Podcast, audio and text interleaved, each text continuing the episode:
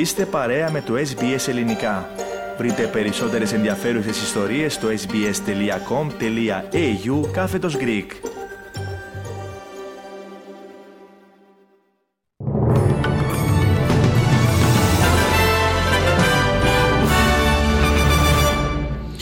Οι είδηση μας αναλυτικά στην επιμέλεια και εκφώνηση ο Αλέξανδρος Λογοθέτης. Ο αναπληρωτής Πρωθυπουργός Ρίτσαρντ Μάρλς δήλωσε ότι η απόκτηση των πυρηνοκίνητων υποβρυχίων πρόκειται να είναι η σημαντικότερη τεχνολογική εξέλιξη στο Αυστραλιανό οπλοστάσιο από το τέλος του Δευτέρου Παγκοσμίου Πολέμου. Δημοσιεύματα αναφέρουν ότι η Αυστραλία θα προμηθευτεί αρχικά πέντε υποβρύχια Αμερικανικής σχεδίασης τύπου Βιρτζίνια. Με δηλώσεις του στο Nine Network, ο κ. Μάρλς τόνισε ότι η απόκτηση αυτών των υποβρυχίων θα αποτελεί και ένα ξεκάθαρο μήνυμα σε οποιονδήποτε αντίπαλο της Αυστραλίας. This is the biggest step forward in our military capability that we've had since the end of the Second World War and this more than anything that we can do will, will allow us in a pretty difficult world to look after ourselves and uh, the whole... Περισσότερα για το θέμα αμέσως μετά το δελτίο ειδήσεων. Τουλάχιστον 7 είναι οι νεκροί από ένοπλη επίθεση σε κτίριο το οποίο μάρτυρες του Ιεχωβά συγκεντρώνονταν. Σύμφωνα με την γερμανική εφημερίδα Bild, 8 είναι οι τραυματίες. Ενδέχεται πάντως ο αριθμός να είναι και μεγαλύτερος. Το περιστατικό συνέβη στο προάστιο Γκρό Μπόρστελ του Αμβούργου γύρω στις 7 το πρωί, ώρα Ανατολικής Αυστραλίας. Μαρτυρίες κάνουν λόγο για το άκουσμα 12 πυροβολισμών. Σύμφωνα με τον εκπρόσωπο της αστυνομίας Χόλγκερ Βέρεν, οι αστυνομικοί άκουσαν έναν ακόμη πυροβολισμό, καθώς εισήλθαν στο κτίριο που βρήκαν στο δεύτερο όροφο έναν ακόμη νεκρό. The police officers who went in there then also found people who have been seriously injured by firearms and some fatally injured. The officers themselves then also heard another shot from the upper part of the object and went upstairs and found another person there as well. Δεν είχε γίνει άμεσα σαφές κατά πόσο ο δράστης βρισκόταν ανάμεσα στους νεκρούς, πάντως η αστυνομία δεν είχε στοιχεία διαφυγής δράστη ή δραστών της επίθεσης. Άγνωστο παραμένει και το κίνητρο. Περισσότερα και για αυτό το θέμα στη συνέχεια. Εν τω μεταξύ, η ένοπλη επίθεση σημειώθηκε και στο κέντρο της Ισραηλινής πόλης Τελαβίβ. Τρεις πολίτες τραυματίστηκαν, ο ένας σοβαρά. Η αστυνομία εξουδετέρωσε το δράστη σύμφωνα με σχετική ανακοίνωση. Ο, ο πρωθυπουργός Μπέντζαμιν Νετανιάχου αποκάλεσε το συμβάν τρομοκρατική επίθεση και έκανε λόγο για ενίσχυση των δυνάμεων ασφαλείας και της αστυνομίας.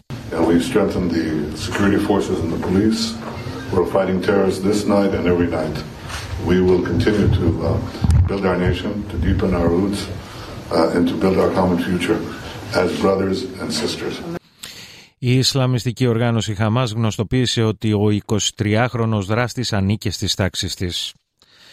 Στην Ελλάδα τώρα και στις νεότερες εξελίξεις με την τραγωδία στα Τέμπη, ο κύκλος των κατηγορουμένων σύμφωνα με όλες τις δημοσιογραφικές πληροφορίες φαίνεται πως θα διευρυνθεί με την εισαγγελία να ασκεί συμπληρωματικέ διώξεις κατά του επιθεωρητή του ΟΣΕ που έβαλε στη νυχτερινή βάρδια τον σταθμάρχη της Λάρισας αλλά και κατά των δύο σταθμαρχών που έφυγαν νωρίτερα από το πόστο τους.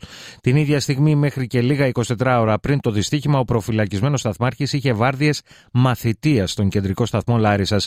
Σύμφωνα με το πρόγραμμα στις 22 και 23 Φεβρουαρίου συμπεριλαμβάνεται στις βάρδιες με το χαρακτηριστικό μη θήτα, δηλαδή μαθητεία, δίπλα σε παλαιότερους και εμπειρότερους σταθμάρχες. Την ακριβώς ε, επόμενη ημέρα στις 24 Φεβρουαρίου και για πέντε συνεχόμενες βάρδιες μέχρι και τις 28 μέρα του δυστυχήματος του αναθέτουν την νυχτερινή βάρδια την οποία αναλαμβάνει μόνος του. Ο επιθεωρητής του ΟΣΕ στη Λάρισα φαίνεται πως έχει βάλει την υπογραφή του και έχει εγκρίνει τις βάρδιες. Δεν είναι γνωστό βέβαια ποιος έχει την τελική ευθύνη για τις βάρδιες.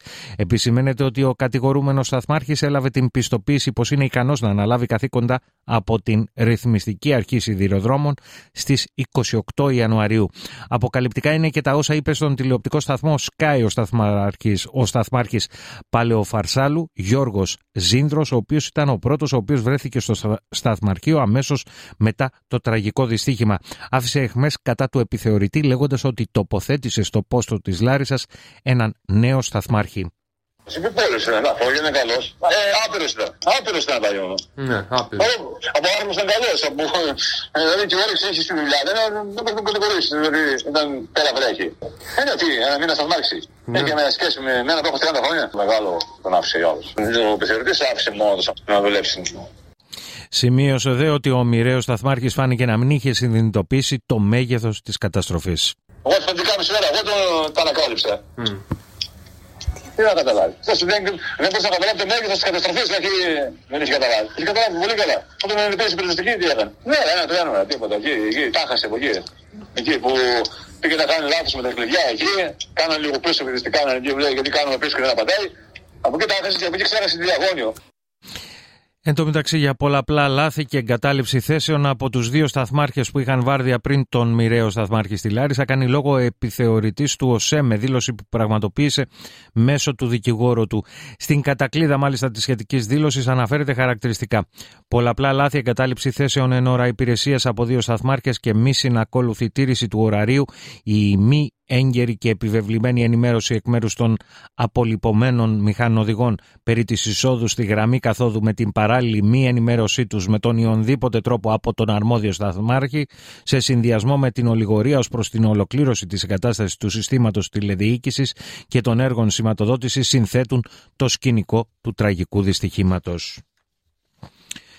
Με μοναδικό αντικείμενο την τραγωδία των τεμπών συνεδρίασε χθες το Υπουργικό Συμβούλιο υπό τον Πρωθυπουργό Κυριάκο Μητσοτάκη. Σύμφωνα με δημοσιογραφικές πληροφορίες, ο κ. Μητσοτάκης εμέσως έκλεισε όλα τα σενάρια για εκλογές πριν από το Πάσχα, αφού φέρεται να είπε στους υπουργούς του ότι η κυβέρνηση έχει μπροστά της πλούσιο νομοθετικό έργο τις επόμενες εβδομάδες, καθώς εκκρεμούν περίπου 10 νομοσχέδια. Παράλληλα, σύμφωνα με τις ίδιες πληροφορίες, είπε ότι μέσα στην επόμενη εβδομάδα θα ανακοινωθούν μέτρα στήριξης για τις οικογένειες των θυμάτων στα αλλά με διακριτικότητα, όπως είπε και κατά την εισήγησή του.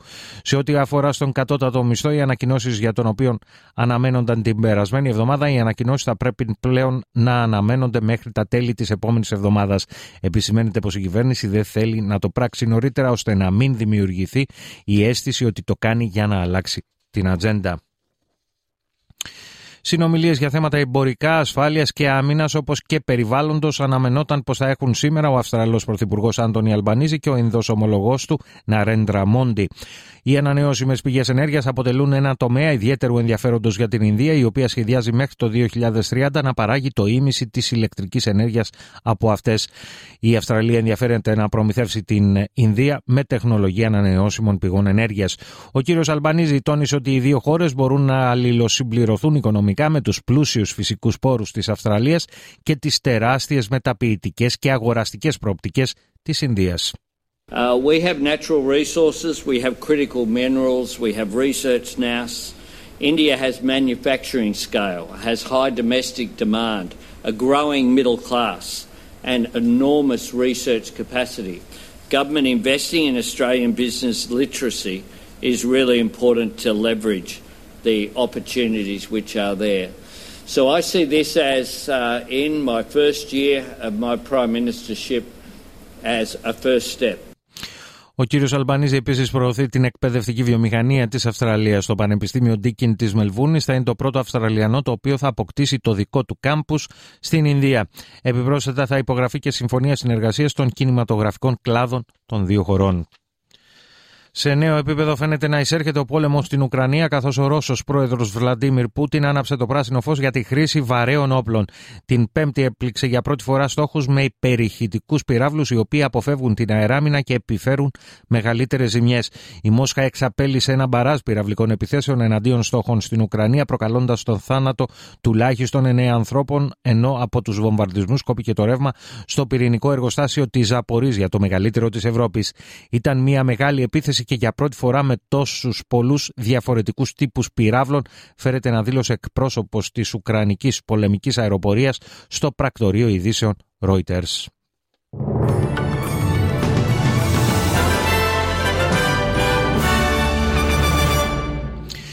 Μία ματιά στις συναλλαγματικές ισοτιμίες. Ένα δολάριο Αυστραλίας ισοδυναμεί με 62,49 λεπτά του ευρώ και 66,03 σέντ Ηνωμένων Πολιτειών.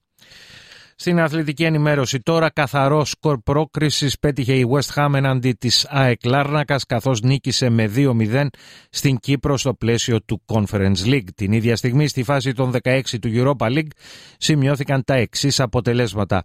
Ουνιόν Βερολίνο Σεντ Ζιλουάζ 3-3 Sporting Λισαβόνα Arsenal 2-2 Ρώμα Σοσιεδά 2-0 Λεβερκούζεν Φερεντσβάρο 2-0 Σεβίλη Φενέρ Μπαχτσε 2-0 Ιουβέντου Φράιμπουργκ 1-0 Manchester United Betis 4-1 Σαχτάρ Ντόνετσκ Φέγερνορτ Φέγενορτ 1-1.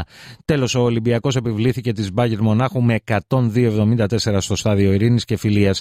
Η πυραϊκή ομάδα έφτασε στις 20 νίκες σε 28 αγώνες στην Ευρωλίγα και εξακολουθεί να παραμένει στην πρώτη θέση έχοντας μάλιστα και το πλεονέκτημα απέναντι στις ανταγωνίστριες Ρεάλ Μαδρίτη και Μπαρτσελώνα.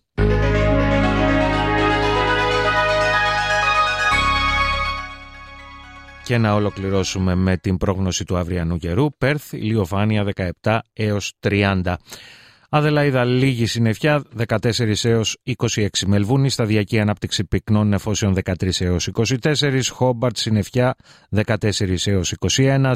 Καμπέρα κυρίως ηλιοφάνεια 9 έως 27 βαθμοί, Ουλονγκόνγκ αίθριος καιρός 19 έως 30, Σίδνεϊ επίσης αίθριος καιρός 19 έως 30, Νιούκασλ κυρίως ηλιοφάνεια 19 έως 33, Βρισβάνη βροχές 22 έως 27, Κέρνς αραιά διαστήματα νεφώσεων 24 έως 33, Ντάρουιν ηλιοφάνεια και επίσης 24 έως 33 βαθμοί. Στην Αθήνα για σήμερα προβλέπεται κυρίως ηλιοφάνεια ενώ η θερμοκρασία θα κοιμανθεί από 10 έως 19 βαθμούς και στη Λευκοσία σήμερα αναμένονται αραιά διαστήματα νεφώσεων με τη θερμοκρασία να κυμαίνεται από 8 έως 22 βαθμούς Κελσίου.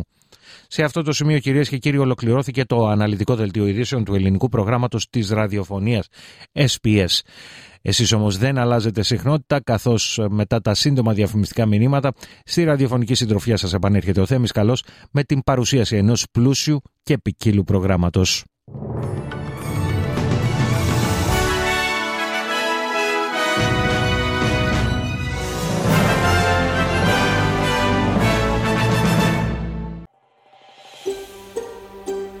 Θέλετε να ακούσετε περισσότερες ιστορίες σαν και αυτήν; Ακούστε στο Apple Podcast, στο Google Podcast, στο Spotify ή οπουδήποτε ακούτε podcast.